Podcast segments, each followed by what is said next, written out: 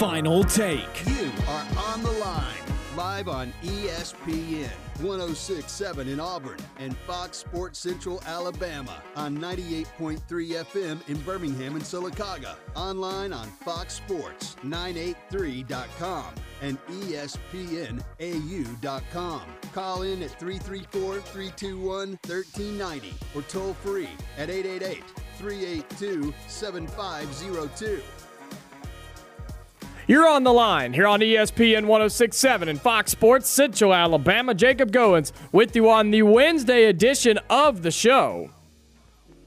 Hour number one officially underway here on ESPN 1067 and Fox Sports Central Alabama on 98.3 up through Birmingham and Sylacauga. Hope you're all doing well on this Wednesday afternoon. Partly cloudy, partly sunny, but my goodness, it's hot out there today in the Auburn Opelika area. I haven't looked at the temperature, but it's got to be in the 90s, right? It's got to be. It is extremely hot. And luckily, the sun is not just beating down. But let's see, it says it's 88, feels like 91. So there you go. It's hot out there, folks. I got in my truck to go to lunch, and it was like a, a heat wave. Eh, eh, it was miserable, but that's what you get. It's middle of May. We're ending or getting near the end of May. That's what you get. You get heat here in Alabama. It's going to be a long, hot summer, folks. So go ahead and buckle in and get ready. But other than that, hope you're doing well on this Wednesday, May 18th, on this Wednesday afternoon. I appreciate you joining me here on the Wednesday edition of On the Line. If you want to call in, be a part of the show, I'd love to hear from you. 334 321 1390 or toll free at 888 382 7502. You could call in, be a part of the show, talk about anything you want to talk about related to sports. Again, you can give me a call. Let's talk about it. You have comments, questions, concerns about anything I talk about today, anything going on in the sports world, give me a call. I'd love to hear from you. 334 321 1390 or toll free at 888 382 7502. And want to talk today about an event that happened last night that affects some Auburn basketball players. The NBA draft lottery was last night. Uh, it, it went down right before game one of the Eastern Conference Finals between the Miami Heat and the Boston Celtics. It was the NBA draft lottery. And basically, how it works is each team that gets one of the top 15 picks, they have a certain percentage of their percentage of the chances that they get to get the number one pick, basically, is how it works. And, you know, so it happened last night. They do the lottery. It, it really is a lottery. And they establish picks 15 through 1 who's going to get the first pick, second pick, third pick, all the way through the 15. And again, you have a percentage chance of getting the first pick and you could trade picks and you get other picks from other teams. You know how that part of it works. But the lottery was last night. The picks are set and the order is also set. And that is what's important with the upcoming 2022 NBA draft. It should be in June, I believe. I believe that's when the draft. Yeah, it'll be on Thursday, June 23rd. So that's the first day of the NBA draft. And as you all know, we should see one of our home one of our home guys, one of our Auburn basketball players get drafted very very early on that Thursday evening. Jabari Smith. He has a chance to be a number 1 overall pick. Uh, I think he will no doubt be a top 3 overall pick in the upcoming NBA draft. But how did the draft order being established last night, how did that affect where Jabari Smith goes and at what number? How did it change that? How does it change the, the team's thinking of who they want to take? We're going to talk about it here on the Wednesday edition of On the Line. First of all, we'll talk about what the order is in the draft lottery and in the NBA draft coming up. What's the order? Who picks first through 15th? We're going to talk about that. And then which teams in this order, since they do have some of the first couple of picks, obviously they need it, right? There's a reason they're picking first, second, third, fourth, fifth, whatever, because they need the help. But which one of those teams is going to be good in a couple of years? Which one's going to use some of these picks and actually become a good team? We're going to talk about that as well. Obviously, I'm going to give you my picks of where's Jabari Smith going to get drafted, at what spot, and to what team will Jabari get drafted. Also, what about Walker Kessler? Where could he get drafted in the upcoming NBA draft? So, we're going to talk about all of that here in this segment, probably carrying over into the next segment as well. So buckle in, strap in, because it's going to be a great conversation talking about the NBA draft lottery and where we could see some of Auburn's players go in the NBA draft this year. So established last night.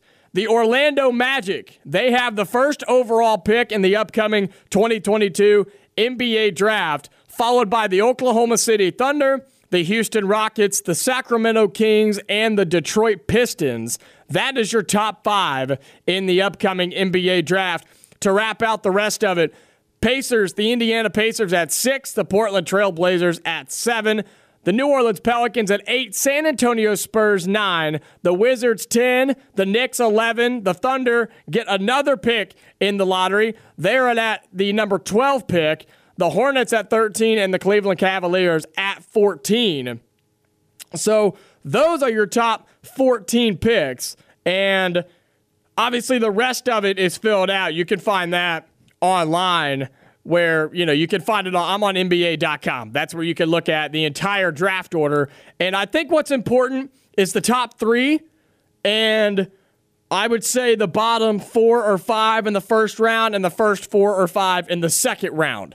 And the reasoning because, again, Jabari Smith, we expect him to go one, two, or three in the first round. And then Walker Kessler, I expect him to go late first round, early second round. So depending on what team is up, who is still available, what team needs what position group, that is where somebody can take either Jabari Smith or Walker Kessler in the upcoming NBA draft. But when you look at the order right now, when you look at the order and when you look at some of the teams that are up there, you have the Orlando Magic, right? They have Chuma Okeke already. They've gotten some draft picks over the years. I think this team is right there. I think they're missing that one one piece maybe for them to start becoming good again. They've been down for a long time, the Orlando Magic, but they're it seems like they're just missing that one piece. They've got a lot of young talent.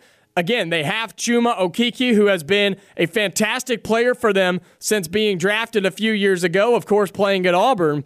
And I think he's developing into a fantastic young player in the NBA. He was one of the first to go from Auburn and to show that an Auburn player can actually go to the NBA and be successful. And we look for him to get better. We look for him to improve in his game and his, you know, his build and everything like that because you want him to represent Auburn well. Because how cool is it to see Chuma Okeke, Isaac Okoro, those types of guys in the NBA, and you can say, yeah, they played at Auburn. How cool is that, right? We are entering that stage and that phase of the Auburn basketball program. And we're about to see two more.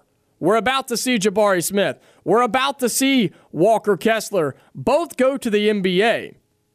I think Jabari obviously will be more of an instant impact type of player. He will be a day one starter. We talk about the, and use those terms quite a bit. But Jabari is going to be drafted in the top three. And when you get drafted that high, it's because the team needs you and they need you right then, right now. And more than likely you will be a starter when you walk through the door. You are going to be the face of the franchise when you show up. Walker Kessler, on the other hand, I think he will be drafted late first round, possibly early second round, could drop to late second round, but I don't see him making it or dropping past the second round. But when somebody gets drafted there, you become more of a role player until you develop into the player that they want you to be. And in the NBA, obviously they can develop players. That's what they do. You come into the league, you're still young, you're still got some things to work on, but the NBA can help you fix that. NBA teams can help you fix that. Look at guys that have been drafted. Look at Giannis, one of the best players in the NBA. He was a skinny twig when he showed up, and nobody really knew who he was, what he could do. He put on some muscle, picked up a jump shot, and now he's one of the best players in the NBA. That is what you are going to see with some of these Auburn players, I think. And so, looking at the teams, really the top four, you could say, really the top four the Orlando Magic, the Oklahoma City Thunder, the Houston Rockets, and the Sacramento Kings. Those are the four teams that are going to have the chance to take Jabari Smith in this NBA draft. I don't see him falling farther than that. I think there's a really good chance he goes number one overall. I really do. I think he's a good enough player, but I think the top three guys are all good enough. You're, you're talking about Jabari Smith, Chet Holmgren, and Paolo Banchero from Duke. I think those three guys could all go number one, and people would say, yeah, that makes sense.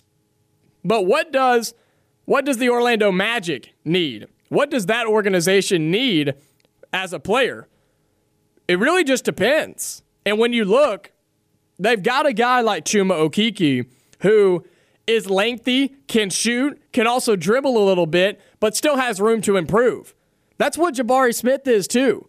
And I think pairing those two up could be a really good combo. A little combo wombo, right? I think you could pull something off like that because Jabari can shoot the basketball. We know that. We know he can shoot. He's got some other things to work on that I'll talk about in a little bit, but I think those two could pair up really well. And a lot of young talent on that team for them to really all come together and grow as a team. I could see the Orlando Magic doing something like that and really being good. But no matter where Jabari goes, he's going to instantly make that team better. He's a scoring threat, he's a dominant player, and he still has room to grow. I think that's what is the most important aspect when drafting Jabari Smith. There's still a lot of room to grow. The other players are like that too, Chet Holmgren and Paolo Banchero, but I think the upside with Jabari Smith is higher than, than all of them. Paolo is right there too. I think both of those guys have a lot to offer down the road for NBA franchises. Chet Holmgren, I'm not so sure. I'm not so sure. I could see him struggling in the NBA. I'm going to be honest. I could see him struggling in the NBA. And the reason I say that is you know, he was so good in college, but he's that skinny, lengthy type player. He's a big, but I just see him getting bodied in the NBA and not adjusting well. I could be wrong, but that is my prediction for him. But what's good about Jabari Smith and Paolo Banchero is their upside. And so, will it be the Orlando Magic? Will it be the Oklahoma City Thunder? Will it be the Houston Rockets? Something that's interesting when you look at Jabari Smith and a lot of the, the NBA draft boards and a lot of people talking about player comparisons for Jabari Smith. Who is the name that's popped up the most? It's Kevin Durant. Who's the second team in the draft order? The Oklahoma City Thunder. You know where Kevin Durant got drafted? To that organization. It was the Seattle Supersonics. Of course, they moved to Oklahoma City, but it was that organization. How cool would that be to see Jabari Smith, who has been compared to a Kevin Durant, get drafted to that exact same team? That would be pretty cool. That could also happen because it depends on who Orlando takes. Does Orlando want Jabari Smith, who can shoot the basketball with a lot of upside? Does Orlando want Paolo Banchero, who's a strong finisher at the rim, a playmaker, but still has upside? Or do they want a guy in Chad Holmgren who's seven foot tall and can finish at the rim? It depends on what these teams want. But when you look at these three teams in the top three, or really even in the top five of the draft order, which one of them is going to become good down the road? I think it's going to be Orlando. I really do. I think their young talent will carry them down the road, and I think Jabari Smith will help them. I think he gets picked number one overall. I think Jabari on what day did I say? Thursday, June 23rd. I think Jabari Smith is going to be your first overall pick in the 2022 NBA draft. The first time ever that an Auburn player was picked number one overall, right? How cool is that going to be? Right now, Isaac Okoro being picked fifth from the Cleveland Cavaliers is the highest that an Auburn player has ever been drafted. That's about to get topped, no matter if, if Jabari goes one, two, or three. That's about to get topped. But where could Jabari go? I mean, he could go to any of these three teams. Orlando, Oklahoma City, Houston possibly fall down to four, but I really don't see it. I really don't see it. My prediction Jabari Smith gets drafted number one overall. on Thursday, June 23rd, by the Orlando Magic. I think they want the young guy. I think they want a shooter. They want somebody they can develop, pair with their other young core. And I think Orlando is going to be good in the next five to six years. I really do. I think they're going to be good. I think it's good for their all of their, their young guys to grow together and get better together. And why not add a guy like Jabari Smith, a stone cold killer who can knock down a shot when you need it, who also can develop, put some weight on, and finish at the rim as well. I think that's all big time. I think that's all big time. I think Orlando or Oklahoma City would be the best fit. Houston, I'm not too sure. I'm not a big fan of the Houston Rockets organization over the past five or six years just because of how far they have fallen and what they have done, which is borderline nothing. And I'm just not a big fan of them. I don't want Jabari to go there because I don't know if he could be successful there. Not because of him, but because of the organization. The other two, Orlando and Oklahoma City, I think Jabari Smith could do really well. I think it could do really, really well. Either one of those teams would be just fine. I feel the same way about Sacramento as I do with Houston. I just don't know where he could go with Sacramento or Houston. I feel like there's just no room for him to grow. He may be able to get a little bit better as a player, but he's going to see such little success that it may it may hold him back. Whereas if he goes to somewhere like Orlando, I, I'm telling you, I think this Magic organization is going to get better and better and better over the next four to five years. And that's going to benefit Jabari. If the team's playing better, you will play better as an individual, and you're going to get better with the young guys on that team. I think that's the best place for Jabari Smith to go is Orlando. I hope that's where he goes. Pair him up with Chuma Okeke. How cool would that be? Two Auburn guys playing on the same team, possibly on the same starting five. How cool would that be? How cool would that be?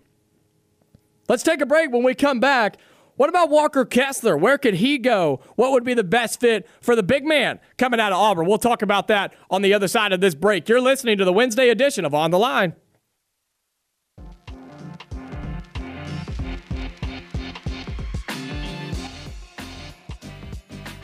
Welcome back into On the Line here on ESPN 1067 and Fox Sports Central Alabama. Jacob Goins with you on the Wednesday edition of the show.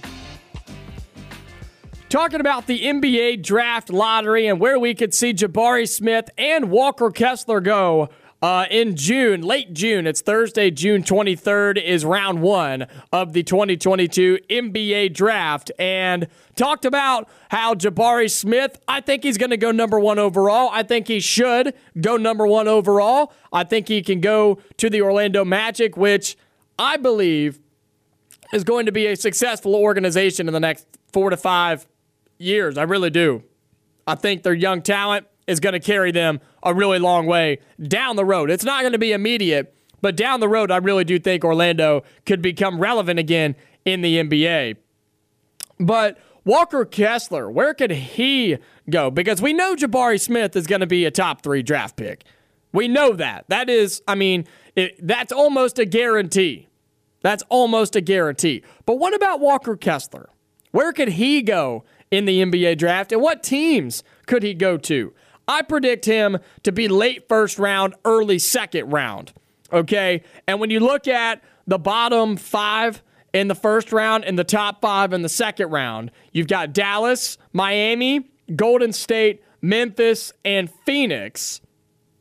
And then the first five in the second round Houston, Orlando, Detroit, in Oklahoma City. Now, some of those picks have been traded. So the Phoenix pick has been traded to Oklahoma City. The Houston pick has been uh, traded to Indiana. There's a lot of craziness going on, especially later on in the draft. Teams start trading like three or four different times the same pick. I don't know how they keep up with it, but trying to keep up with it here on, on the NBA website. So you're looking at teams like Orlando, Oklahoma City, Detroit, Toronto, you know, there's a lot of different teams floating around here. But where could Walker Kessler go and be successful? That's the biggest issue. That's the biggest thing we're worried about. Because what we don't want to see is Walker Kessler get drafted into the NBA and not get his chance and not improve and flame out over time. That's not what we want to see from Walker, right? We want to see him go to the NBA, be successful, represent Auburn well, and make a lot of money and, you know, compete for NBA championships, all of that, right? That's what we want to see with every Auburn player that goes to the league, obviously. But with Walker, it's a little bit different because he's going to have a harder path than Jabari Smith. That's just how it is. But Jabari's a better player, so that makes sense. And they're different styles of players, too. So, where can Walker go and be successful? I think Golden State would be a great place for him to go. You would get drafted to a team that's already good, right? That's the good thing about going late first round is you're going to a team that's already good, but can you find some rotation minutes on a team like that? I think you can. I really do. I think you can because if you look at Golden State and you look at what type of offense they play, you know what they do. They run and shoot a lot of threes. Walker can get up and down the floor. And what's one thing that we've talked about that Walker Kessler has to get better at? It's shooting the three ball. It's shooting the three ball because look at the center position in the NBA. Yes, you have to be able to play on the block and and hit turnaround faded jumpers and and finish at the rim, but the big man's got to be able to step out now. He's got to be able to step out and hit some threes. Joel Embiid does it. Nikola Jokic does it, right? The big time MVP winners at the center position, they can knock down the three. Walker's going to have to do the same thing if he wants to be successful in the NBA. And so when you look at the roster for Golden State, they have a few centers, technically, but they are a very small team. They're a very small team. I mean, Draymond Green plays their center position a lot of times, folks. They're a small team. Kevon Looney and Wiseman and Jonathan Kuminga, like, they play small. Andre Iguodala, he sometimes plays their five spot. So I think the Warriors could be a fantastic spot for Walker Kessler to go. They have the 28th pick uh, in the first round of the 2022 NBA draft. I think that would be a fantastic place for him to go. Possibly go to Memphis and get paired up with with Ja Morant, the point guard, right? Go to Memphis and get paired up with uh, some of the other players that are there who can make Walker Kessler better. That's the biggest thing. Can he find a team and an organization that can make him better? and can use him because if he doesn't get used, they're going to trade him or release him and whatever. He's got to get better. He's got to find rotation minutes and he's got to get used. I think Golden State would be a fantastic place for him to go. Will they use their first round pick on him? I don't know. And so when you start looking at some of the second round teams, Orlando's right there, Oklahoma City's right there, Indiana, Toronto, Orlando again, Portland there's some teams on there that he could find some success. And there's got to be, you know, you got to weigh both options. Does he go to a good team where he's going to struggle to find minutes, or does he go to a lesser team where he may get some more minutes, but he may not be developed as well, right? There's different ways to look at it. But I think one of the best fits for Walker Kessler really would be Golden State. I think that would be fantastic for him to do if he could get drafted by the Warriors. Obviously, he doesn't really get a say in that, but I think that would be a fantastic place for him to go. I think Jabari Smith goes top three. I think he's the first pick taken off the board in the NBA draft come June. I think he goes to the Magic. I think he's going to be successful. I hope he becomes successful, and I think he will be. Walker Kessler, it's going to be a lot more work for him, unfortunately. Can he do it? I don't know. But there's two things that I want to say, one about each each player before we head to our next break for Jabari Smith to be successful in the NBA, he's going to have to to get better. Yes, he's a fantastic player. He's a fantastic shooter, but he's going to have to do more than that. You can't just shoot and be good in the NBA. Kevin Durant doesn't just shoot, he can finish at the rim. He can also handle the basketball. He can also rebound. He can also make the right play. That's what Jabari is going to have to become, I think. Jabari is going to have to be consistent with shooting. He's also going to have to be able to dribble the basketball. He can't look like a baby deer dribbling the basketball up the floor anymore, folks. He can't do that. He's going to have to figure out his handles and how to take the ball from point A to point B, coast to coast. He's going to have to finish at the rim. He's going to have to be able to put the ball on the floor. He's not going to be able to to do that turnaround fadeaway jumper from 18 feet out and expect that to work in the NBA. Yes, that can be an effective shot, but not every time. Not every time. And if that's all you do, then people are going to figure it out. The NBA's got the best players in the world. They're going to figure you out real quick. You've got to keep them on their toes and be able to do multiple things. So Jabari, he's got to develop the rim game. Okay, he's got to be able to handle the basketball and finish at the rim.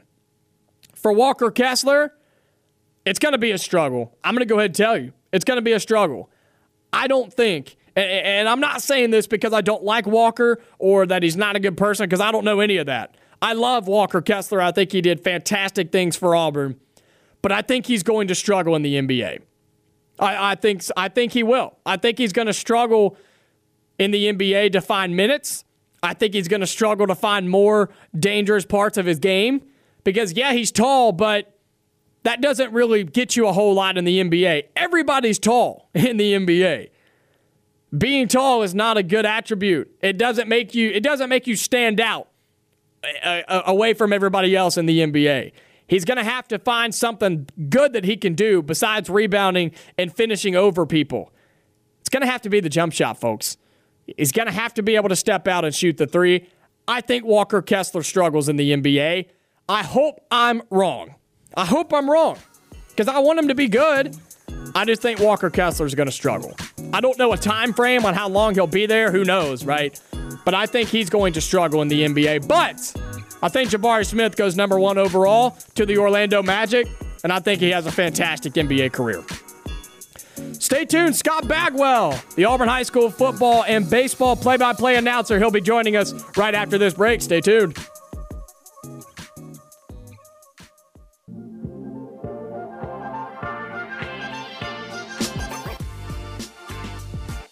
Welcome back into On the Line here on ESPN 1067 and Fox Sports Central Alabama. Jacob Goins halfway through hour number one right here on ESPN 1067 and Fox Sports Central Alabama on 98.3 up through Birmingham and Sylacauga. Happy to welcome in Scott Bagwell, Auburn High School football and baseball play by play announcer. Scott, I know that the season is over for Auburn High baseball, and it ended in dramatic fashion. Talk about the three games uh, against Central that Auburn fell two to one in the series in the state semis. Yeah, it was uh, it was uh, one of the best series in the state, I would say, if not the best uh, in in the semifinal action. Uh, two one run games on uh, day one. You know, Auburn. I'm sure they're you know Auburn's a pitch away from sweeping uh, up two nothing, bottom of the seventh. Two runners on, two outs.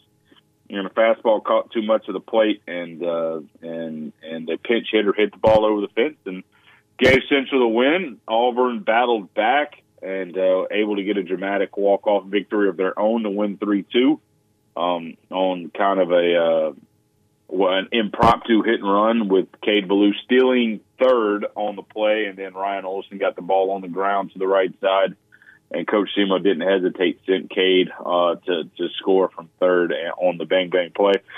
And then in Game Three, Auburn uh, had opportunities early to put some runs on they they scored a little bit, but not as much as they probably had opportunities to. And then uh, made a mistake to give Central a three-two lead, and then Central finally broke through in the sixth to add on to the lead to uh, clinch the series and move on to play for a state championship this weekend against Hewitt-Trussville. And Scott, in game one, like you talked about, Auburn was cruising right along. Seventh inning came around, and Auburn had the lead. Everything seemed to be okay. It's almost like we were just waiting on the game to end. And then just like that, the game was over, and Central had won. I mean, what you know, what happened? Was it a, a mental thing or just one of those things in baseball?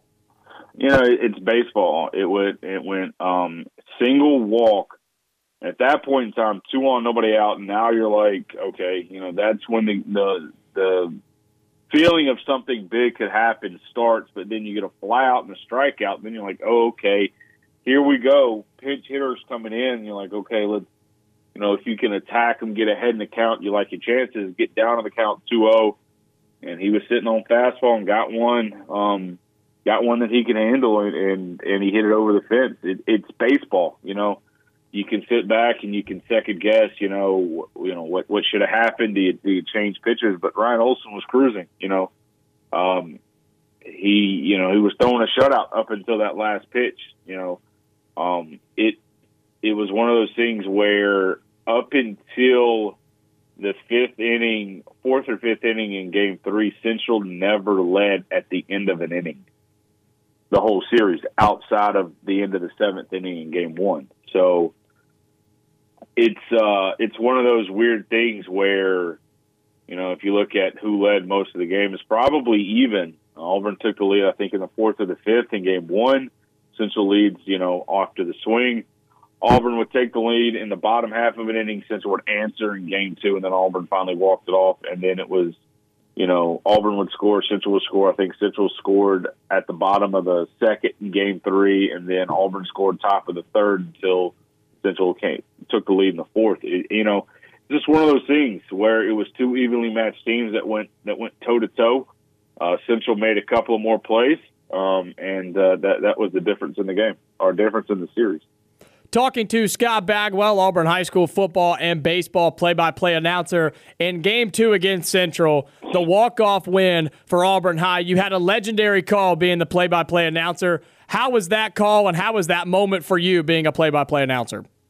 It was uh, it was interesting because of where we were set up down the third base line. It was unfolding right in front of me. Normally, if you're behind home plate, you're going to have to have eyes in two places. You're going to have to see the ground ball to the second baseman in the hole along with what's going on at third.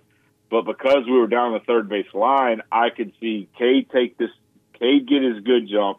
And on, when the ball gets on the ground, my eyes kind of immediately went to Coach Simo and what were they going to do. And I saw him waving them around, and I knew right then and there that, that we were going to have a play at the plate, and it was going to take a perfect throw, perfect catch, perfect tag uh, to get Blue, who was on the move, and he never he never hesitated. It's almost like he knew when he heard the sound and he saw the ball down because I think he peeked uh, back to it. To uh, it's one of those things where you're on the move. If they hit a line drive, whatever, you're out. There is no stopping it. Um, he saw Coach Semo waving him around, and um, you know it. Uh, he was safe at the plate, and uh, I, to be honest with you, don't really know what was going through my mind. I was just trying to to to get the action out there as uh, as it was unfolding. Well, Scott, it gives you know it gives me chills being a play-by-play announcer myself. Those are the the moments in the games that you dream about being a part of, especially in the state semis uh, for Auburn High. Obviously, you were not able to be there for Game Three uh, when Auburn fell to Central six to two, but you know, now that the season has ended for Auburn High in a heartbreaking fashion in the state semifinals, what's your overall feeling of this past baseball season with Auburn High? Puts uh, Auburn High's perspective, like you know, I I refuse to call a season that ends in the Final Four a failure. Uh, I, I can't do it. Um, you know, when it, kind of like when you play in the SEC, if you're going to brag about how good your conference is, and Auburn plays, and for me, what is the toughest area in the state, um, you you can't brag about it and then expect to win or be upset when you lose. Like when you lose to an area opponent like Central, um, you know, you it, it that's part of of playing in the area. You know, if you're going to play in the SEC and brag about the SEC being the toughest league and, and college football, college baseball, whatever. You, you can't be upset and you can't be, you know, you can't take it as a failure when, you know, you get beat.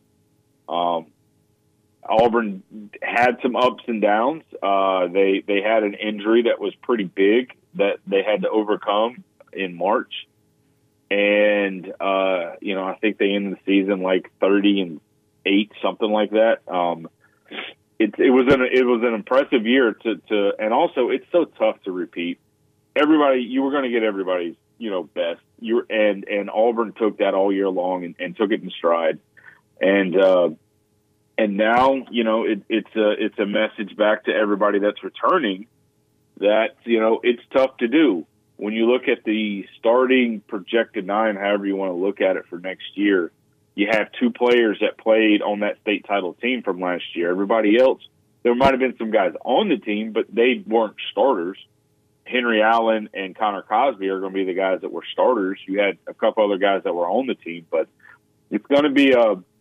There are some guys that are there and, and, and have the ability to step up, but it's uh it's it's gonna it's it's it's going to be interesting to see because you're also talking about two four year starters that have graduated and moving on. You have a couple of you know starters for more than a year, so there's a lot of talent and a lot of wins that are graduating from Auburn High this year. Talking to Scott Bagwell, Auburn High School football and baseball play by play announcer. I'm glad you started talking about what next year's team is going to look like because that's the question I was going to ask. This team has three, four, five guys committed to play high level Division One baseball. What's going to be? How's this team going to look differently next year compared to this year? Well, I mean, if you look at the starting eight in the field, your first baseman's back, your second baseman's back. You got to find a shortstop and a third baseman. Now there are people ready. Jace Norton probably moves over to play short. Tanner Waldrop probably moves in to play third. You got to find a catcher. You got to find a left fielder. There are people there poised to step in.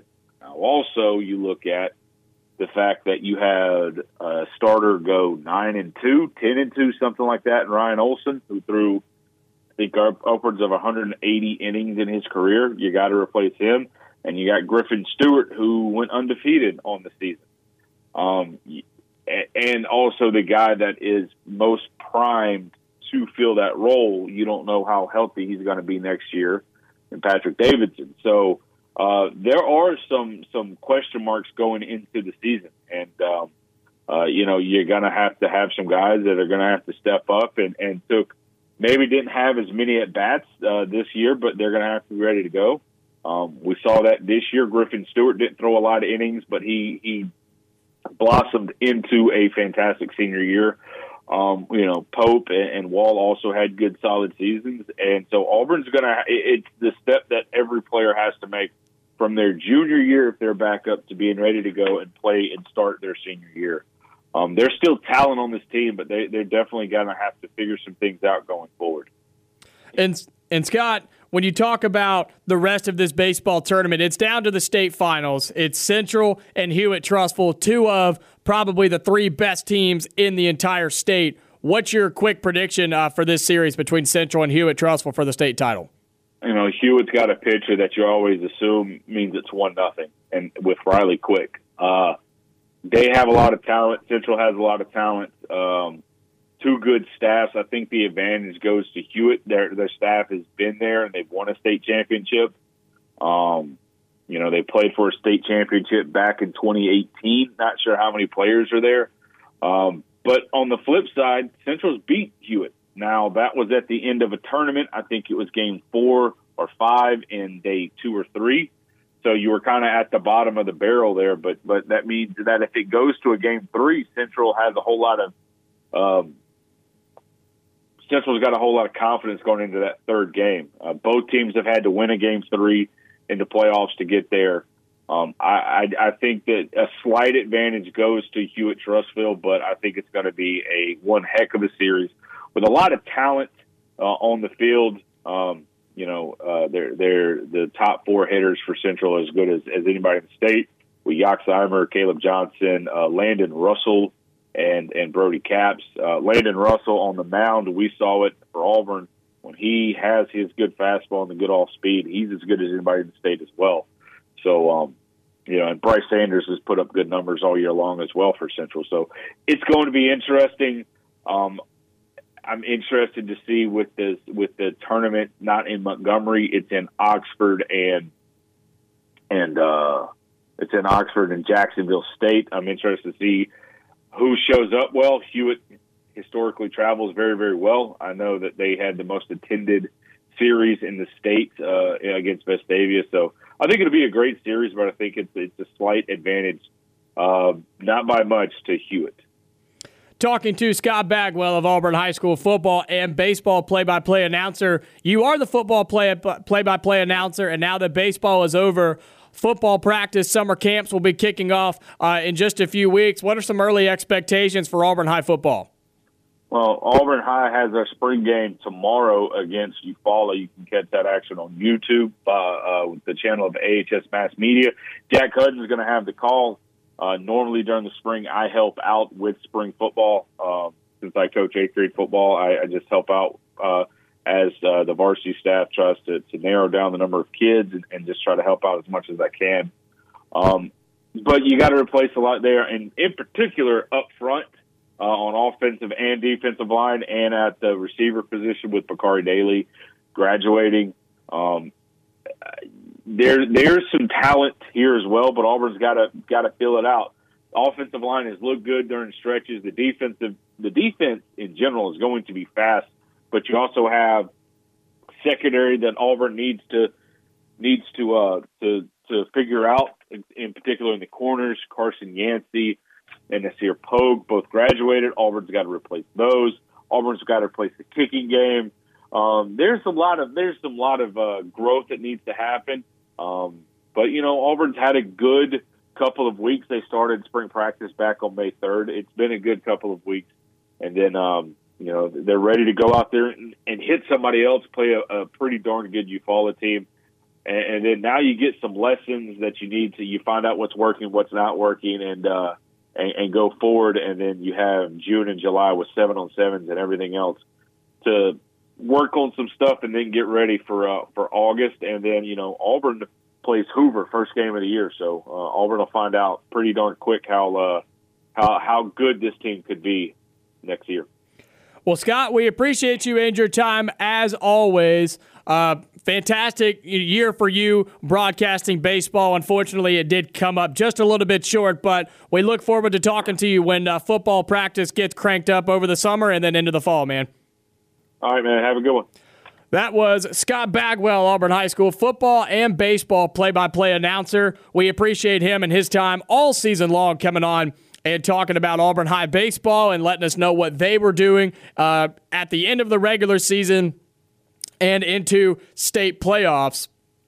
Unfortunately, they did fall short in the state semis, but like he said, when you play in probably the toughest area in the state and you're playing some of the best teams across the state, you're not going to win every single time, right? And that's how it goes. And so Auburn High, you know, fantastic players. Like I said, they've got four or five kids on that baseball team committed to play like high level Division One baseball. Two or three of them are committed to play at Auburn University. So Auburn High, they've got a lot of talent in all of their sports, but baseball comes up just a little bit short. But yet again, another fantastic season for Auburn High baseball. We will be talking to Scott Bagwell when Auburn High football gets cranked up in the summer with summer practices. I'm going to be talking to you about Lee Scott as well. You know, I am the Lee Scott play by play announcer for the Lee Scott Sports Network. So I will be talking a lot about Lee Scott football. We'll be talking about Auburn High football and everything with high school football as that gets closer uh, through July and August. So, really excited for that season to come up as well. Let's take our final break here in hour number one. We'll talk about Auburn baseball, Auburn University baseball, that is, and how they got it done last night against Samford. Stay tuned. You're listening to the Wednesday edition of On the Line.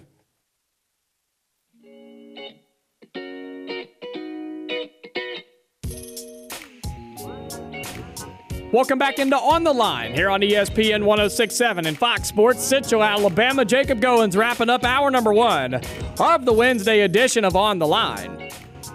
If you want to call in, be a part of the show at any time, you can do so. I'd love to hear from you. 334 321 1390 or toll free at 888 382 7502. It's been a great first hour. We talked about the NBA draft lottery and the order that the teams will be drafting in the NBA draft in late June. Talked about where Jabari Smith could go, where I think he will and should go, and also uh, where Walker Kessler could go and where I think he should go, and also what those two guys need to do to be successful in the NBA once they get drafted. We also just got off the phone with Scott Bagwell, Auburn High School football and baseball play by play announcer.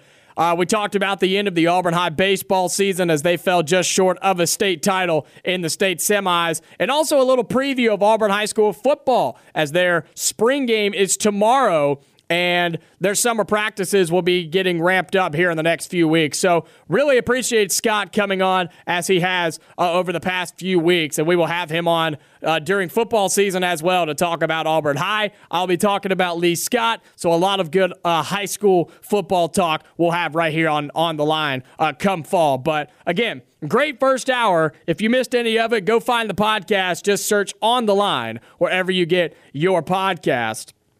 We've got a couple of minutes before we head out of here for hour number one. We'll be back, of course, for hour number two. But Auburn baseball, they finished up their their non-conference midweek games yesterday. Wow, I struggled to get that one out, didn't I? Auburn wrapped up their non-conference midweek games last night in Hoover, playing at the Hoover Met against Samford. And look, they got punched in the mouth early. They did. They got punched in the mouth early. Not bad, but they did. They were down early in that in that game. Of course, coming off of the series win against Alabama, the Sunday game where they got rained out ended up being a no contest. We know the drama around that, but Auburn turned around. They got down uh, early. They got down 2 nothing in the first inning, and then Auburn turned around and put five on Samford in the second inning. They added on three more runs in the seventh. They gave up two in the ninth. But overall, fantastic game for Auburn. They beat Samford 8 to 4 in their final midweek game of the year. Auburn had 8 runs on 11 hits with one error. Samford 4 runs on 11 hits and no errors. And look, Auburn, they did exactly what they needed to do you go up there, you win an easy game, you don't have to stress yourself too, too much, and you end up with a great non conference midweek record. I think they only lost one midweek game all season long, and it was early on to Jacksonville State, if I'm correct. I believe that's who it was. They lost early on to JSU at some point. Yeah, it was it was actually March 29th against JSU at home. They lost that game 5 to 2. But other than that, Auburn won the rest of their midweek games, and that's big for Auburn's RPI. And they look at that when considering what Auburn, you know, and considering Auburn for a regional uh, hosting a regional and also hosting a super regional. Auburn is still on the verge of being able to do both of those things, but they pick up the win against Samford last night. Now they can prepare for Kentucky this weekend on the road. That's it. Hour number one officially in the book. Stay tuned. Hour number two coming up. Stay tuned.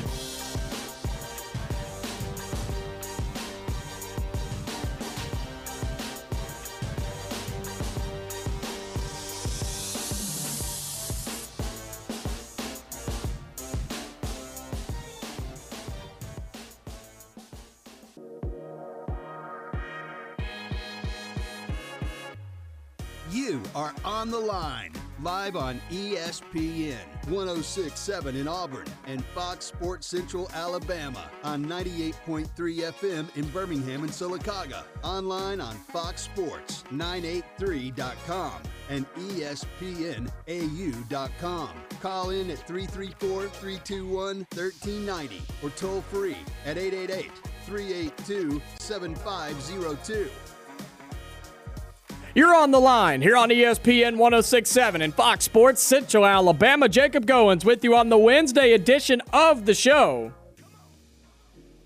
Hour number one officially in the books. You know what that means. Hour number two officially underway here on ESPN 1067 and Fox Sports Central Alabama on 98.3 up through Birmingham and Sylacauga. Hope you're all doing well on this Wednesday afternoon, Wednesday, May 18th, 2022. Sun in and out of the clouds outside here in the Auburn Opelika area. It's hot though, so make sure you stay careful and uh, stay cool and uh, always check your cars too. That's a big thing. Make sure you do that as well. Uh, but again, stay safe, stay cool when this heat out there. Here on May 18th, 2022.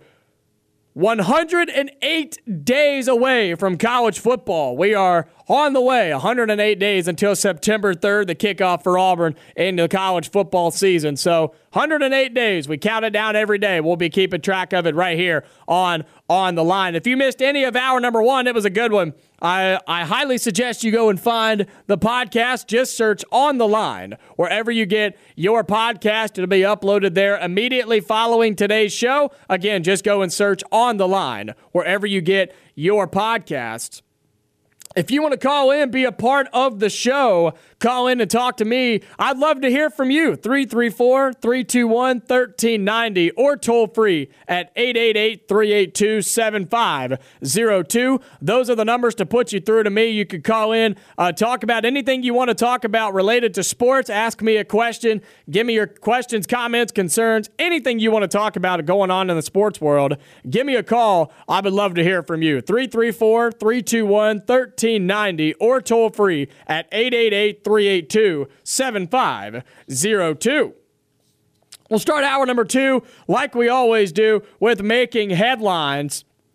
Auburn baseball defeats Samford last night in their final midweek non-conference game. They win the game 8 to 4. They go down 2 nothing in the first. Auburn does was technically the road team. They played in Hoover at the Hoover Met. Auburn went down 2 0 in the first inning. They turn around and put five runs on in the second, and Auburn never looked back after that. They pick up the 8 4 victory over Samford. They only dropped one midweek game all year long, which is really, really impressive. We talked about it early on in the season, back when uh, Noah Gardner was still on the show. Him and I talked about it, how how important it is for Auburn and for good teams in the SEC to win their midweek games. Because I remember him specifically saying, good teams like Tennessee and Vanderbilt and those types of teams, they don't lose midweek games very often. Well, you know what? Auburn said, hey, we're a good team too. We're not going to lose our midweek games. They lost only one, which is big time for RPI rankings and for status, you know, all of that.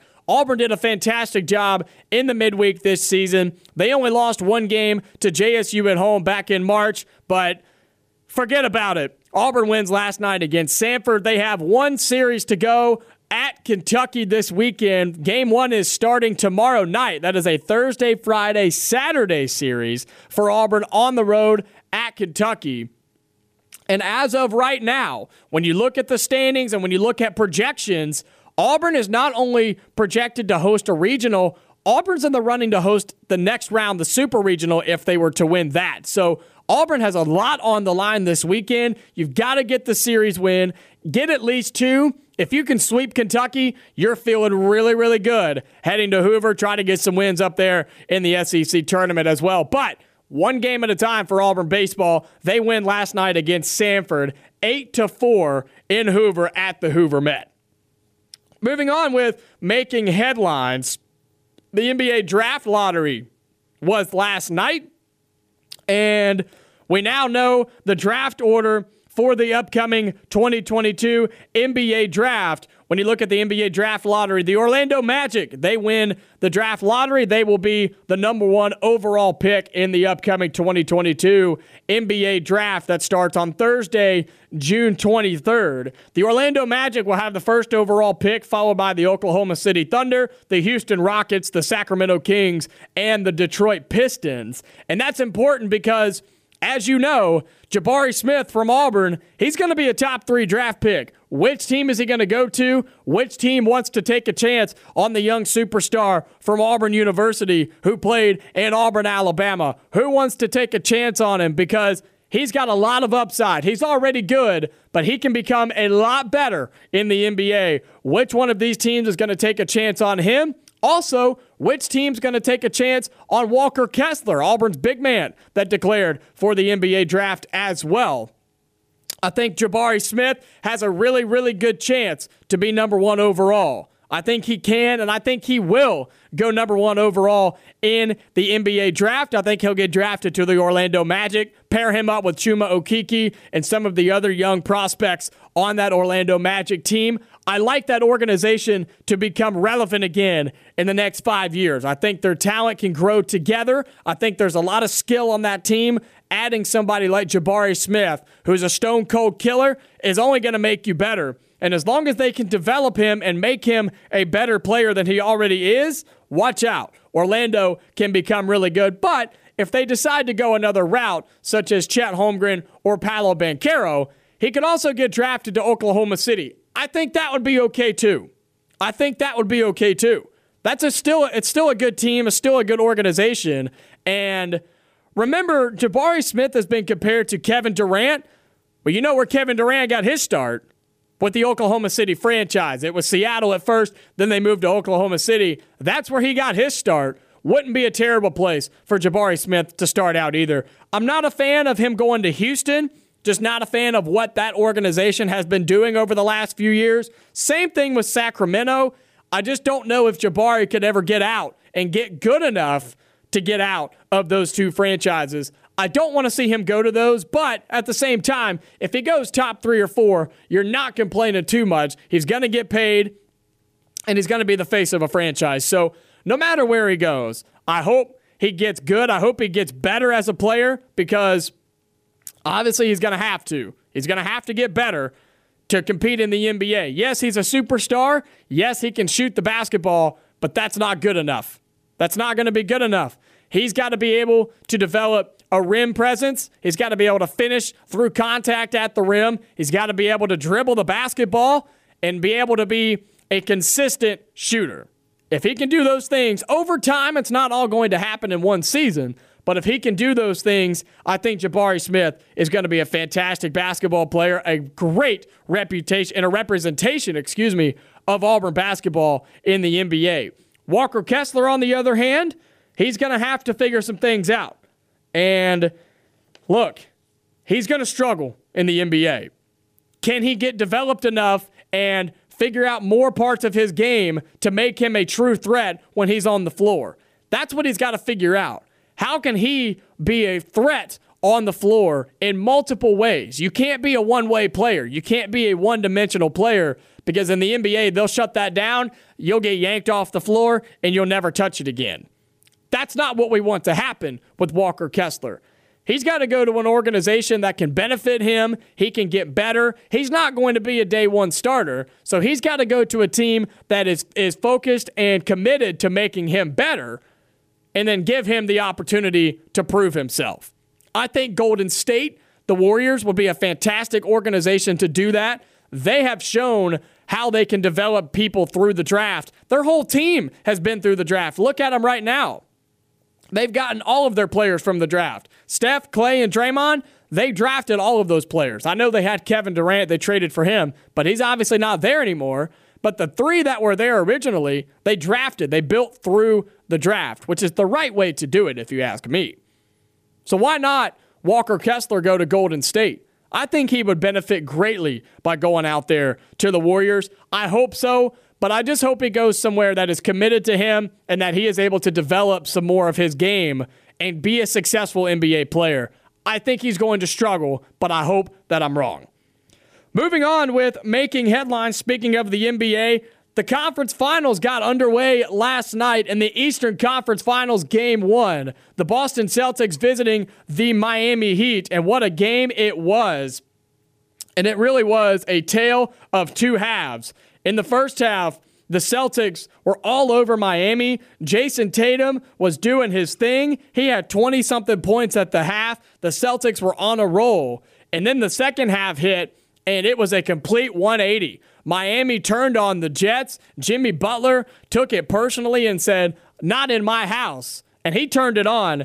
And in the third quarter alone, the Miami Heat outscored the Boston Celtics 39 to 14 in the third quarter alone. It was over 10 minutes before Boston even made a field goal. Miami took off. They were on a 22 to 2 run at some point, something like that. It was unbelievable. It was a complete Boston Celtics first half and a complete Miami Heat second half. The Heat win game one, 118 to 107. They take a 1 0 lead in the Eastern Conference Finals. I still have Boston winning this series in six. I have the Celtics winning this series in six games. And I still think that Boston is the better team, but they've got to do something different than what they did in the second half last night. Jayson Tatum had six turnovers in the third quarter. That can't happen from your best player. Jayson Tatum has got to play all four quarters. The first half, he was fantastic. Second half, Jimmy Butler and the Heat got the best of him. And Miami's defense was actually the, the more pressured defense. They were the stronger defense last night. I talk about Boston's defense. Miami stepped up, especially in the second half. They locked the Celtics down. They held them to 14 points in a 12 minute quarter, guys. That's insane in the NBA. Miami wins 118 to 107 in game one. Game three is on Thursday, 7:30 on ESPN. Remember, right here on ESPN 1067. We're carrying the Eastern Conference and the Western Conference Finals games right here on ESPN 1067. Continuing tonight at 7.30 the broadcast will start the game will be at 8 o'clock game one of the western conference finals between the dallas mavericks and the golden state warriors game is at 8 the broadcast will be at 7:30 right here on ESPN 1067. Make sure you tune in for that. That's going to be a fantastic game. Luka versus the Warriors. It's Steph, Klay, Draymond versus Luka and the in the Dallas Mavericks, but not just Luka, okay? He's not the only one. Spencer Dinwiddie has been a fantastic role player for the Dallas Mavericks. He dropped 30 in their last game along with Luka. So I think the Mavericks have a really good chance to win this series. Golden State's the favorite, but Dallas has made it this far. Nobody projected them to make it this far, but yet here we are. Here we are. I like Golden State to win this series. They're going to have to fight for it, though. I like the Warriors in seven here. I like the Celtics in six over in the Eastern Conference. But game one, broadcast starts 7:30. Game is at eight between Dallas and Golden State in the Western Conference Finals of the NBA playoffs. Moving on with making headlines, some more playoffs going on. The NHL playoffs continuing as a couple of game ones last night. The Tampa Bay Lightning, the third seed, visiting the one seed Florida Panthers here in the second round. And Tampa Bay with the upset in the last round against Toronto. They come out and do the same thing. They were down 1 nothing in the first period. They put on one in the second to make it tie, and then Tampa Bay comes out firing in the third with three with three goals of their own. They beat Florida 4 to 1 on the road, stealing game 1. Look, I was shocked. Tampa Bay, I expected them to lose last round. They've now beaten the Panthers in game 1. They've stolen it. And this is a huge in state rivalry. Think about that for a second. You have the Florida Panthers and the Tampa Bay Lightning playing in the hockey playoffs. Two teams from the state of Florida playing in the hockey playoffs. That's kind of weird, isn't it? That's kind of weird.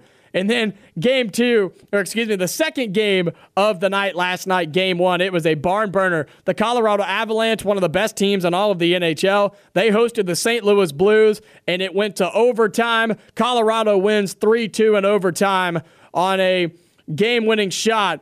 Again, overtime in hockey is fun overtime in the playoffs, it's some of the most exciting sports you can watch. You're on the edge of your seat. You never know what's going to happen. You never know when somebody's going to break through and win in overtime because as soon as they score, it's over. It's a golden goal situation.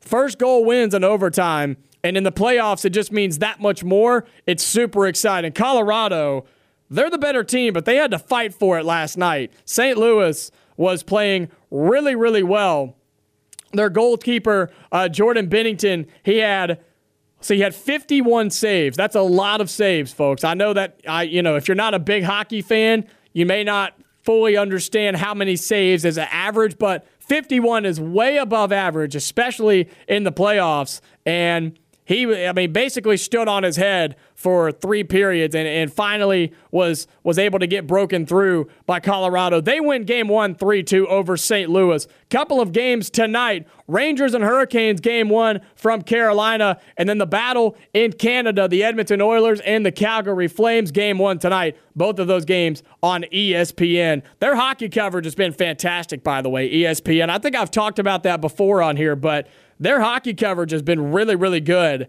and I'm really impressed with what ESPN has done with their hockey coverage so far.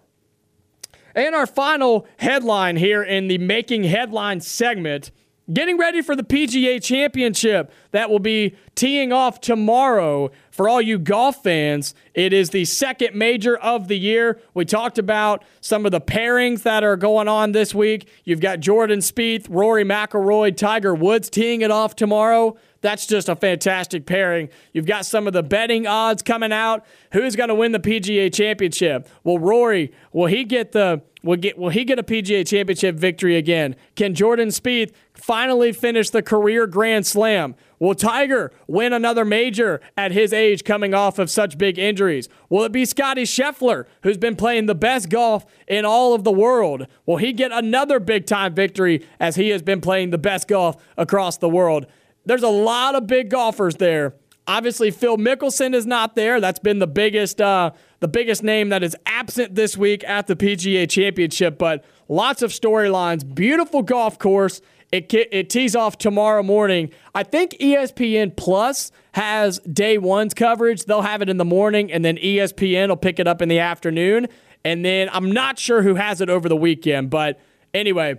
Watch it. I, I promise you it's going to be a fantastic tournament. If you're a golf fan, you already know. If you're not a golf fan looking for something to watch this weekend besides the NBA and NHL, or maybe something to watch before those, watch the PGA Championship.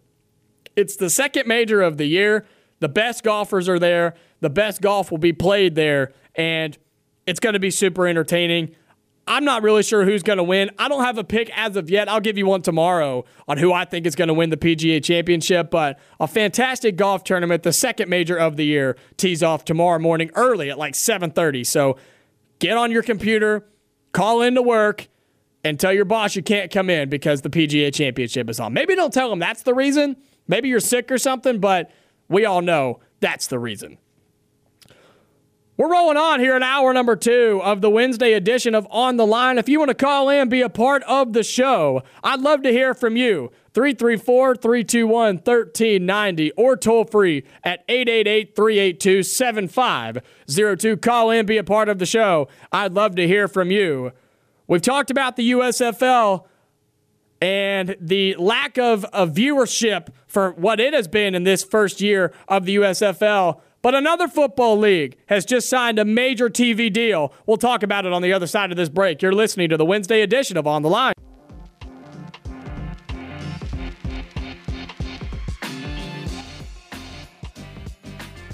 Welcome back into On the Line here on ESPN 1067 and Fox Sports Central Alabama. Jacob Goins with you on the Wednesday edition of the show. If you want to call in, be a part of the show, Give me your thoughts on anything going on in the sports world, anything I've talked about. I'd love to hear from you. 334 321 1390 or toll free at 888 382 7502. The USFL has been something of um, little conversation in this spring. We talked about it a little bit, uh, you know, about a month or so ago. And when it was first getting cranked up, the first week was really good, right? The first week was successful. Uh, I think quite a few people watched it, but then it just kind of tailed off a little bit, right? Kind of tailed off. I'll be honest, I haven't watched it in a long time. I couldn't tell you anything about it right now, to be honest with you. But they're not the only ones trying to get spring football back. The XFL, you remember them? Yeah, you remember them. They just signed a massive TV deal with Disney and ESPN. So ESPN will be the prime carrier of the XFL when it gets underway. It'll be on ESPN, ABC, all of the affiliates with ESPN and Disney. And that's big time. That's big time because, look, the XFL used to be very successful.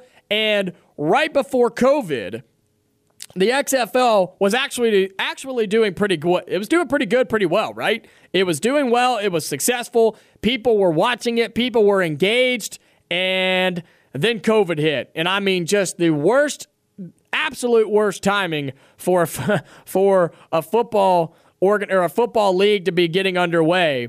Obviously, that's one of the very few, um, or one of the very minute problems that were caused by COVID, obviously. But when you talk about just really bad timing for a football league right like that, that was. I mean, but they I mean, there was nothing you could do. When the world shuts down, you can't really play football. And the XFL has rebounded, they've responded, and they are back. And they signed a massive TV deal with again with ESPN and ABC. They will be the the main carriers of the XFL games. And, you know, it, it comes back to the conversation can spring football be successful? I just don't know. I just don't know if it can. I don't know. There's so much going on in the spring that why would why would somebody watch spring football when there's other things to watch on TV, especially when you start in March or April? Because you've still got college basketball, baseball gets underway, NBA and NHL are coming down to the wire for the for the playoffs. You have all of these things going on. Golf is going on, UFC and all of that is still going on. So, how can spring football compete with other leagues? I just don't know if it can. But if anybody can do it, it will be the XFL, right? If anybody's going to be able to be successful with spring football, it's going to be the XFL because, like I said, like I said, before COVID, they were actually doing okay. They were actually like being productive and making money and being good content and creating good content. So, if anybody can do it, it'll be the XFL. But it returns in 2023. It'll be all through ESPN and through their broadcasting networks ESPN, ABC, FX, uh, probably ESPN Plus, which I don't know. I don't know if they want to go through ESPN Plus because how many people are going to pay for ESPN Plus to watch the XFL? I don't think it's going to be that many. Now, if you already have ESPN Plus, then maybe you could use it to watch XFL, but I just don't know if many people are going to pay for it just for the XFL. But, you know, they tried to come back in 2020, it didn't work. But now you've got Dwayne The Rock Johnson, who has been putting a ton of money into this organization, into the rebound and the reboot, if you will, of the XFL. And that's a pretty good gig to get to get the, the contract with ESPN. And so you know that your games are going to be on the best sports channel that there is, right? Like the biggest one, if you will. You may not it may not be the best to you, but it's definitely the biggest. And so your games are going to be on ESPN, on ABC, which everybody in America gets because that's just a local broadcast channel. So if it's going to work, it's going to be the XFL. I don't see the USFL being successful for very long because, again, how many of you are watching it right now? How many of you were watching it while it was big, right? It's just not really working that well because it has to compete with so much other stuff that it's hard to be successful. But if anybody's going to do it, it's going to be the, the XFL. Dwayne The Rock Johnson is behind it. That's a big name to have funding this this football league. So, will I watch it? I'm going to be honest. I don't know. I don't. I don't know if I will or not. It's really hard for me to get into it again because there's so much other sports on at the same exact time. At the same time. Now, if they're on during the summer, that's different. A summer football league might be able to survive because all you have to do is compete with baseball. You could do that. But I think spring football will struggle. But we'll see. We'll find out. Stay tuned. How can Auburn and Bruce Pearl continue to put guys into the NBA? We'll talk about it on the other side of this break.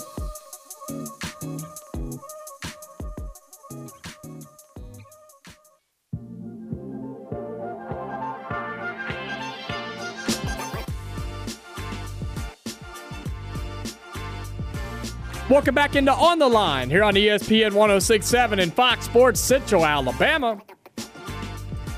Jacob Goins with you on the Wednesday edition of the show. 30 more minutes left in hour number two here on the Wednesday edition of On the Line. If you want to call in, be a part of the show, I'd love to hear from you 334 321 1390 or toll free at 888 382 02. If you missed any of today's show, just search on the line wherever you get your podcast. It'll be uploaded immediately following today's show. So, again, just search on the line wherever you get your podcasts.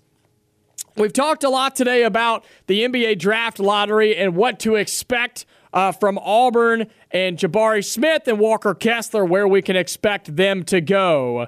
And, you know, will they be successful in the NBA? I, I gave my, my two cents on that. So if you missed that, you can go and find that as well. But, you know, here's, the, here's another question related to that. Will we continue to see Auburn put players into the NBA? And not just get guys to the NBA, but produce quality talent to the NBA that is long lasting in the pros. What do you think? Do you think this is something that Auburn can sustain? Is it something that Bruce Pearl can continue to do? Or do you think we may be see, seeing the end of it? I'm curious to see what you have to say. 334 321 1390. Look, I think Auburn has hit a point as a program where they are going to continue to get the best of the best talent when it comes to high school recruits, when it comes to the transfer portal, and all of that. I think Auburn basketball was in a fantastic spot. I think that's why you saw Bruce Pearl sign the major contract that he did because Auburn believes in him and he believes in Auburn. And I think that those two factors are extremely important here. And look at where he has taken Auburn in a short amount of time. Auburn was a laughing stock. Auburn was the bottom of the barrel in the SEC. They didn't even dream of signing five star players or seeing the NCAA tournament. That just wasn't really an option for Auburn for a while. But now look where Auburn is. Auburn pulls top five, top 10 recruiting classes. Auburn is pulling two seeds in the NCAA tournament. Auburn is winning SEC championships. That's what Auburn's doing. Auburn pulls top 100 players out of high school. And that's because of Bruce Pearl. And now Auburn is starting to put guys in the NBA. Chuma Okeke, Isaac Okoro. Those are the two guys that are there right now. And you've still got guys who are playing professional overseas. You've got guys who are playing in the lower levels of the NBA trying to survive and get their shot, right? So, is this something we're going to continue to see from Auburn basketball? We just kind of talked about who is there right now who's on the way, who's going to be there this year and in the next couple of years. Why has Auburn become a destination spot for high school recruits and for transfer portal players? What needs to happen for this to continue, for Auburn to continue to put guys in the league? And then how long can this go on? How long will we see Auburn consistently put guys in the NBA? Those are the topics we're going to kind of cover when it comes to this conversation.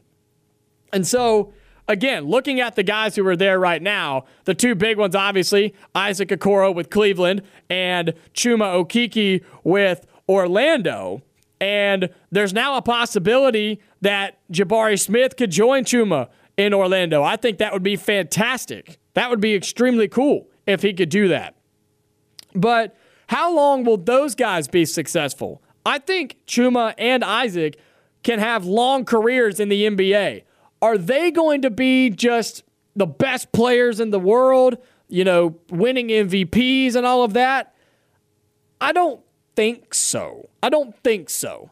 But I think they could both be very, very good role players. I think they can really be impact. You know, I use those terms a lot, but they can be impact players. No, they're not going to be MVP style of players, but they can be threats on the floor and threats for their team. And when their teams begin to make runs, they can have a huge impact on that. I think Chuma and Isaac can both be those types of players. Now, down the road, when I think Orlando becomes good, you could see Chuma become that guy. Or Isaac in Cleveland, or if you see them go to another team, sure. But again, I don't see those two guys becoming just the faces of the NBA, especially with the young talent that's in there right now taking over as we speak with you know Jayson Tatum and Giannis and Jimmy Butler and Luka, those types of guys. And I just don't know if I don't know if if Chuma and Isaac can can compete with those types of players, but they can still be big impacts on their current teams. And will their teams be good? I think Orlando will be, and Cleveland's on the rise too. Cleveland's on the rise too. So those two guys are making their mark in the NBA, and it's cool to see because they played at Auburn, right? But now, who's going to join them? Well, obviously, Jabari Smith and Walker Kessler are going to join them in the NBA. We know Jabari will be a top three pick, possibly number one. We know Walker is going to get drafted somewhere. We don't know for sure where he's going to be drafted. I think late first round, early second round. But those two guys will get drafted. But not just those guys. Who else could be joining Chuma and Isaac and Jabari and Walker in the NBA in the coming years from Auburn? Well, that really just depends. It really depends. But when you look at Auburn's current team right now, I think it would be easy to say that you would like to see Yohan Traore uh, make it to the NBA. You would like to see Johni Broom make it to the NBA. There was at one point Allen Flanigan was a first round draft pick back before he got injured. He was projected in the late first round on the draft boards. I don't see him getting back to that point, but he was at one point, which is kind of cool to think about. Who else on Auburn's team do you think can make it into the NBA in the next couple of years? The guards, I don't know. if I had to pick one, it would be Zep Jasper because I think he is the best overall point guard that uh, or guard that Auburn has right now. But you're really looking at the bigs. You're looking at Johni Broom and Yohan Traore. Those are the guys that you're looking at for Auburn to send to the NBA in the next couple of years. And will they all be successful? Those guys, Jabari and Walker. I already talked about Jabari and Walker, but those other two, that really you just you got to wait and see. You got to wait and see. But given Auburn's track record so far, you can say they've been successful, but they're not again, they're not the faces of the NBA just yet. But Auburn can get to that point. Auburn's reps and Auburn's players can get to that point, I think. But it's going to take a little bit of time, right? Kentucky has sent so many guys to the NBA, but the first few that they sent weren't just the best players to ever walk the, fa- the face of the earth. It took them a while, but now Kentucky has that reputation of if they come out of Kentucky and come through John Calipari, they're going to be a pretty good player. Auburn will get to that point, I think, with Bruce Pearl. When when NBA execs and NBA teams see somebody on the draft board, even if they don't know a whole lot about them, they're going to see Auburn beside their name and they're going to say, "Oh, wait a minute. He came from Auburn and Bruce Pearl. We need to check this guy out." I think Auburn's getting to that point. And that's because of Bruce Pearl. That's because of Bruce Pearl. And you want to talk about who gets the credit? It's him. Yes, the assistants who have done a fantastic job recruiting in the portal, but got to give credit and most of the credit to Bruce Pearl because he's turned the program around. He's made Auburn a destination spot because Auburn gets wins, Auburn competes for championships, and Auburn is developing players. I think they need to be developing players better. I'll be honest. I think Auburn basketball needs to be developing players a little bit better. And you've got to be able to make changes in season but Bruce Pearl has made Auburn a destination spot. High level recruits and high level transfer portal guys, they put Auburn on their list for a reason. Because Auburn is a place that you can now go and get better as a player, get better as a person, compete for championships, and have a chance to go to the NBA. 10 years ago, Auburn wasn't anywhere near any of that, right? So now Auburn has gotten to that point, and Auburn has also gotten to the point of one and duns. Jabari Smith, one and done. Can you, I mean, think about that for a second. Jabari Smith came to Auburn and is now a one and done. The term and the process that Kentucky had mastered for years and years and years with the one and duns, Auburn is now doing that. Not to that level just yet, but Auburn has now got a one and done. 10 years ago, eh, six or seven years ago, would you have ever thought Auburn could have a one and done? I didn't. There's no shot. No way I thought Auburn could do that or become what they have become, turning guys into the NBA. Now, what has to happen is the guys that do get drafted into the NBA from Auburn, they've got to pan out and they've got to be successful and they actually have to be good players in the pros because if they don't, then Auburn will get a bad rep. Auburn will get a bad reputation and teams will start saying, wait a minute, he's from Auburn. Maybe we want to reconsider. Maybe we don't want him. I'm not saying that's where they're at right now.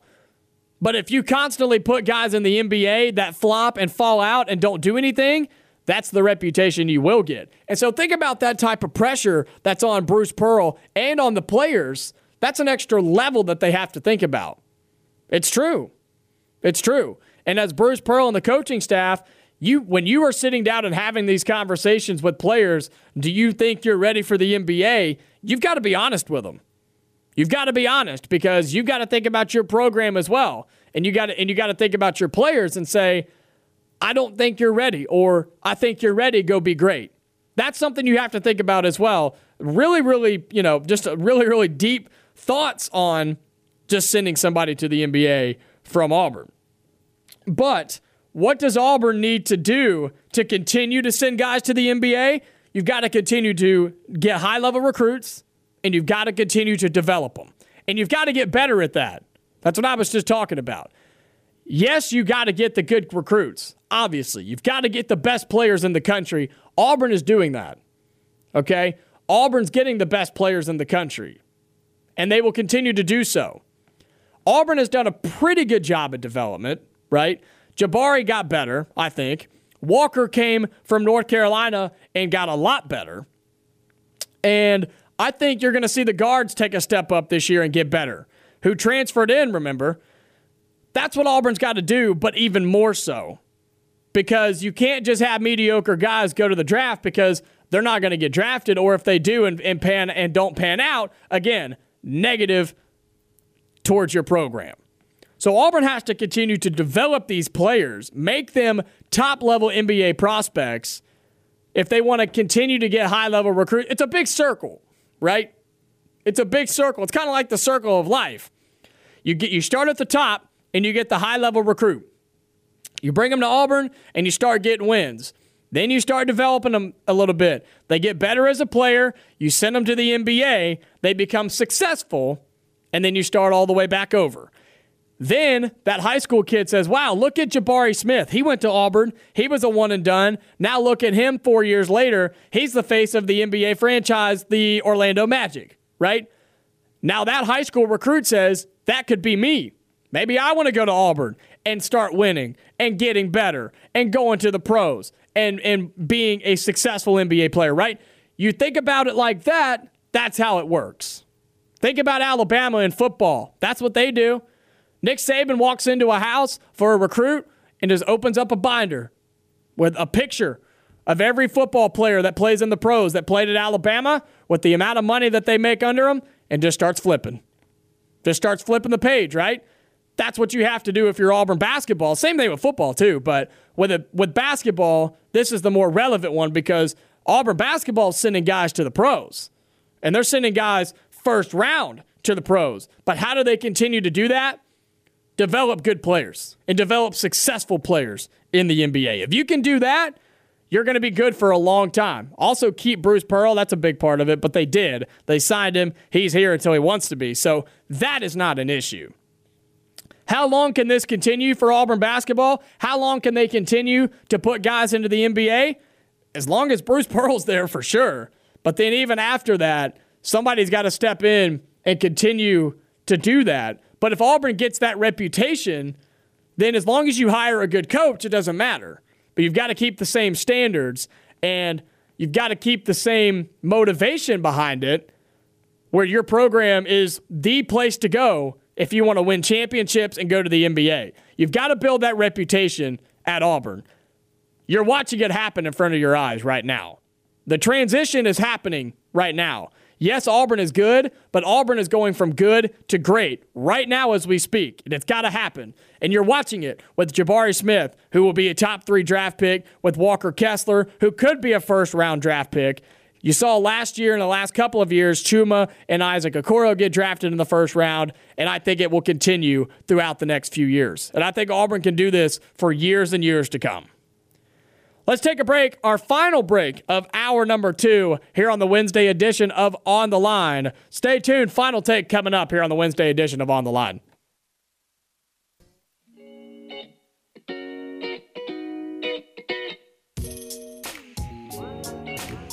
Welcome back into On the Line here on ESPN 1067 and Fox Sports Central Alabama. Jacob Goins wrapping up the Wednesday edition of the show. Been a great show today. If you missed any of it, just search On the Line wherever you get your podcast. It'll be uploaded immediately following today's show. So, again, just search On the Line wherever you get your podcast. Stay tuned from 4 to 6. It'll be The Drive with Bill Cameron and Dan Peck right here on ESPN 1067 and Fox Sports Central Alabama on 98.3 up through Birmingham and Sylacauga. Again, The Drive with Bill Cameron and Dan Peck right here from 4 to 6 p.m. It's been a great show. Again, we've talked a lot about the NBA draft lottery and projections for Jabari Smith, for Walker Kessler, what to expect from those two and where I think they're going to go in the NBA. Are they going to be successful in the NBA? What what do they need to do to improve? Um, you know, improve themselves during their NBA career. We've talked a lot about that. So again, if you missed any of today's show, we also had Scott Bagwell, Auburn High School football and baseball play-by-play announcer. We had him on during hour number one uh, to talk about the end of the Auburn High School baseball season. Also preview the state championship between uh, Hewitt Trussville and Central, and also give us a little look into Auburn High football, what to expect from them, and how they're going to look a little bit different next year as summer practices will be kicking off in just a few weeks. Their spring game is tomorrow. So, great interview with Scott Bagwell as well here on the Wednesday edition of On the Line. And final take for today. We got about two minutes before we get out of here. Again, it'll be the drive right after me from four to six. But my final take for today is again, it's related with Auburn basketball, and it's kind of reiterating what I said about Jabari Smith and Walker Kessler in the NBA. The NBA draft is not until late June, June 23rd. It's on a Thursday. And we expect Jabari to be a top three draft pick my prediction is he's a he is the first overall pick in the NBA draft to the Orlando Magic. I also think Walker Kessler will be a late first, early second round draft pick. I think Jabari going to Orlando would be really, really good. If Walker could pick one team to go to, I think it would be, in my opinion, it should be the Golden State Warriors. I think that would be the best team for him to go to to develop himself. But when you talk about early predictions for the careers of Jabari Smith and Walker Kessler, it's a harder path for Walker. Okay, we we you know we've mentioned that, and it is. It's a harder path for Walker. Jabari's a better player. He's going to have more playing time right off the rip. He's going to be the so-called face of a franchise as soon as he gets to the league. Jabari is going to be okay. He's got to develop some rim presence. He's got to get a little bit better at some other things, but Jabari is going to be just fine. Walker Kessler, on the other hand, it's going to be tough, man. It's going to be tough. Can he do it? Yes. But I don't think he lasts more than four or five years in the NBA. That's it.